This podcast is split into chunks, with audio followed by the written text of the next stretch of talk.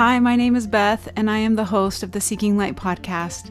In a world that presents us with growth and challenges, there is tremendous light, and this podcast is a source of light through scriptural insights that I have gained through the years. Come join me as I share light in a world that can sometimes be confusing. Hi, everybody. Thank you for joining me today. I'm grateful to be with you. And this is a great time in the world and in our lives. Um, uh, the kids are back at school. My uh, Madeline's doing awesome in Arizona. The three kids are in Idaho at BYU, Idaho. And I'm here now with Paige and Gannon. And I'm in a new stage in my life. And um, it's exciting and I'm grateful for it. And I'm just grateful to be alive. And so I hope all of you are doing great. And I hope you're experiencing the same things with kids back at school or your life and whatever is going on for you. Thank you for listening. Okay, so this morning, Gannon and I, um, so when we drive to school in the morning, I mentioned this in a, a, a previous podcast, but when Gannon and I drive to school in the morning, there is a scripture and a quote of the day on the Gospel Library app. And so he reads it out loud, and then we have a discussion. Um, so Gannon is in a, a Christian school, a private Christian school. Matt and I put him in a private Christian school, and it's a Seventh day Adventist school. And it's by our house, and it's wonderful, and we love it, and we're so grateful for it. And each day they have um, a Bible study. They have a teacher that does Bible study with them. And the Seventh day Adventist church uses the King James Version of the Bible. And so Gannon gets this wonderful um, discussions with his teacher in his class, and they write things down and they journal. And um, and then on Fridays they have a chapel day where they go and they listen to um, the pastor talk to them about a very specific topic. And he just has really, really loved the Bible study class and the Fridays.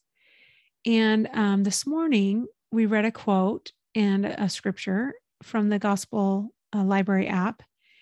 And Jesus started, or I'm sorry, Gannon started talking to me about a discussion that they had in class about Jesus uh, bleeding in the Garden of Gethsemane. And he also started talking to me about how Jesus is the living water. And it was such an awesome t- discussion together. I just really, really enjoyed it a lot. And I started thinking um, when he got out of the car about a podcast. And so I hurried and I wrote it, uh, or I voiced it to text in my Google documents. And um, this is my podcast today. So um, I want you to think this is one thing that Gannon and I were talking about. Think about what happens if you lose all the blood in your body. You die, right? And then think about if you are not able to get water in your body, what happens to people that cannot get water? They die. On average, um, a human being can go three to five days without water before they can die. So it's important for them to have water to intake. It's important for you and I. We need blood to survive. And um, we need water to survive also. And as adults, on the average, a human being has five to six quarts of blood in their body. So it's a, they say it average, there's approximately 7% of your body weight is blood. So, what I started thinking about today is Jesus is the living water and he provides blood for our lives. His blood was spilt for you and I. And because of his blood, you and I live. We are healed.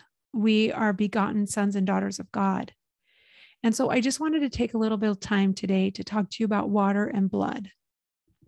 So, like I said earlier, if somebody went out on a hike and they got lost and they ran out of their water, on the average, not always, but on the average, they would have three to five days without taking in water that they could survive. But if they go beyond that, they can die. Um, I just to divert off for a second, Um, if you've ever read the book Lone Survivor by Marcus Luttrell, he's a Navy SEAL who went on a mission and he was the only one that lived of the four on the uh, on the team. He, Marcus was the only one that lived. And as he was trying to escape the Taliban and try to get rescued, he went a couple days without water. And he says in his book that he didn't care at one point if he did get caught. His complete focus and attention to finding water controlled everything that was going on in his system. He wanted to find a source of water because he was dying of thirst. And so he didn't even care if the Taliban found him and shot him. He wanted water. He was so thirsty and so craving water.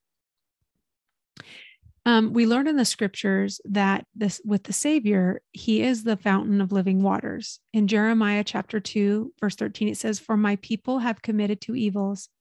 They have forsaken me, the fountain of living waters. So Jesus is the fountain of living waters. He provides us with that thirst to be quenched and to give us, with his words, um, sustainability to keep going. Because if we don't have water, if we don't have the living water, we can shrivel away and die spiritually speaking. In John chapter 7, verse 37, it says, In the last day, that great day of the feast, Jesus stood and cried, saying, If any man thirst, let him come unto me and drink. Jesus quenches our thirst. He provides us with a, a knowledge that sustains us and carries us. In John chapter 4, um, he says, And Jesus answered and said unto her, Whosoever drinketh of this water shall thirst again. Now, this is the woman at the well. But he said, But whosoever drinketh of the water that I shall give him shall never thirst. But the water that I shall give him shall be in him a well of water springing up into everlasting life. So remember the woman at the well, when Jesus went, um, she was a Samaritan and he asked her to give him drink and he knew about her life. And um, she didn't quite understand what he was talking about in regards to the water. And he basically told her, Look, those who drink of this water, they'll thirst again. But those that drink of the water that I will give them, the Savior, they shall never thirst. And so, just like Gannon and I were talking this morning, if you don't have water for three to five days, you can die. If you don't have the water that comes from Jesus Christ, the fountain of living water, the knowledge, the doctrine, the word, you can spiritually die. Um, Elder Robert L. Simpson, there was a, a talk that I list, uh, that I listened to and read, and this is what he in the talk was quoted. Um, Throughout history, men have always been looking for the easy way. Some have devoted their lives to finding the fountain of youth, a miracle water which would bring everlasting life. Today, many are still seeking some magic fountain that will bring forth success, fulfillment, and happiness. But most of this searching is in vain. It is only this living water, the gospel of Jesus Christ, that can and will bring a happy and a successful and an everlasting life to the children of men. The water, the living water that Jesus provides, will sustain us and bring us happiness, success, and everlasting life. So, as you all know, I love music. I love music so much, um, especially gospel music, church music, um, music of the Savior. And um, one of my favorite singers is Callie Reed. And um, she wrote a song when she was going through divorce. And I love this song so much. And if you can go listen to it on your iTunes or Spotify or Pandora, you will not regret it. It's called Cleanse You. And this summer, when we were camping with the kids in Wallowa Lake, we went to the Enterprise Ward on the Sunday we were there. And a young woman sat at the piano and she sang this song. And it reminded me again, because I had already listened to it multiple times, but it really made me contemplate the song and how it applies in my life. So I'm just going to um, read to you the verses and then the chorus. um, it says, The waves come high, my ship is sinking, and I'm thinking of letting go. The water's deep, and I'm gasping, struggling to hear you, Lord, captain of my soul. The sun sets low, my faith is failing, and I'm sailing deep into the night. The fog rolls in, and I'm searching, trying in vain again to find your guiding light. Why did you lead me here to this uncharted sea? Did you bring me here just to drown me? What if I didn't bring you here to drown you, but to cleanse you? He whispers. And what if you chose to breathe me in? Let this wash you clean again, he whispers. He whispers, I know the water's deep, but if you only knew, it isn't meant to drown you, he whispers, but to cleanse you. The Savior's living water cleanses us, it's not to drown us. And he is here for us. And I love in this song how he says, What if I didn't bring you here to drown you, but to cleanse you? So the living water that comes from the Savior Jesus Christ can cleanse you and I. And it does cleanse you and I. And we have to partake of it, or speaking spiritually, within three to five days. Now, over time, we can die. We can die of thirst, spiritual thirst. Okay. The next thing I want to talk to you about is blood. So, um, Gannon and I talked about the Savior's blood being spilt in the Garden of Gethsemane out of every pore for you and I. And as Gannon said, you know, mom, if somebody bleeds to death, they die. So whenever there's an accident or someone is bleeding, they'll do a tourniquet, they'll do anything to stop the bleeding so that they can save their life. Because blood heals, blood gives life. And the Savior is he provides that blood for you and I. He spilt his blood for you and I. So I want you to think about the children of Israel. Um, they were told to put blood on the posts of their doors so that the angel, the destroying angel, would pass over them, that it would be a sign. And it's in Exodus chapter 12, and it says, And they shall take of the blood and strike it on the two side posts and on the upper doorposts of the houses, wherein they shall eat it wherein they shall eat. And the blood shall be to you for a token upon the houses where you ye are. And when I see the blood, I will pass over you. And the plague shall not come up, be upon you to destroy you when I smite the land of Egypt. The Savior provides the He provided an, an atonement for you and I in the garden and on the cross of, of giving up of his blood for us and when we apply the atonement in our lives on a daily basis, that destroying angel passes over us. We are protected and guarded from the evils that could pervade us because we are applying the atonement of Jesus Christ in our lives. In Mosiah chapter 3, um, King Benjamin said to the people, For behold, the time cometh, and is not far distant, that with power the Lord omnipotent, who reigneth and who is, and is from all eternity to all eternity, shall come down from heaven among the children of men. He shall dwell in a tabernacle of clay, and shall go forth amongst men, working mighty miracles, such as healing the sick, raising the dead, causing the lame to walk, the blind to receive their sight and the deaf to hear, and curing all manner of diseases. And he shall cast out devils of the evil spirits which shall dwell in the hearts of the children of men. And lo, he shall suffer temptations and pain of body, hunger, thirst, and fatigue, even more than any man can suffer, except it be unto death. For behold, blood cometh from every pore. So great shall be his anguish for the wickedness and the abominations of his people. So the Savior spilt his blood for you and I.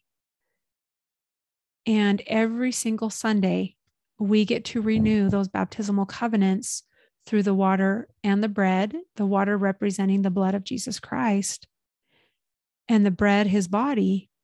But with the blood, we remember what the atonement is, what how we can apply it in our lives and how it can help us through times of suffering and trial, but also strengthen us and enable us in times that we are needing that power. So um, I thought about when I was thinking about Gannon and my conversation, I thought about the woman that had the issue of blood. So in Luke chapter 8, a woman having an issue of blood 12 years, which had spent all of her living upon physicians, neither could be healed of any.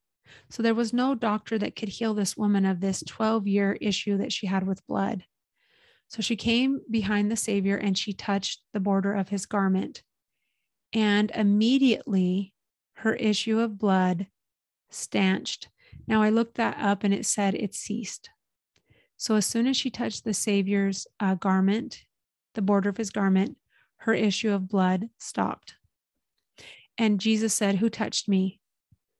And Peter was like, Are you kidding? There's a huge multitude here. And you ask who touched you?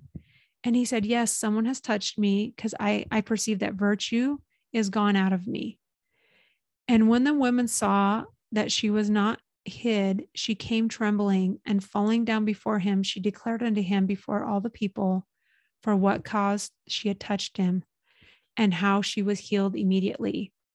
And he said unto her, Daughter, be of good comfort.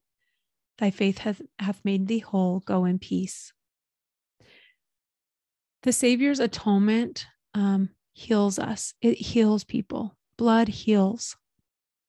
And in our bodies, we have water and blood.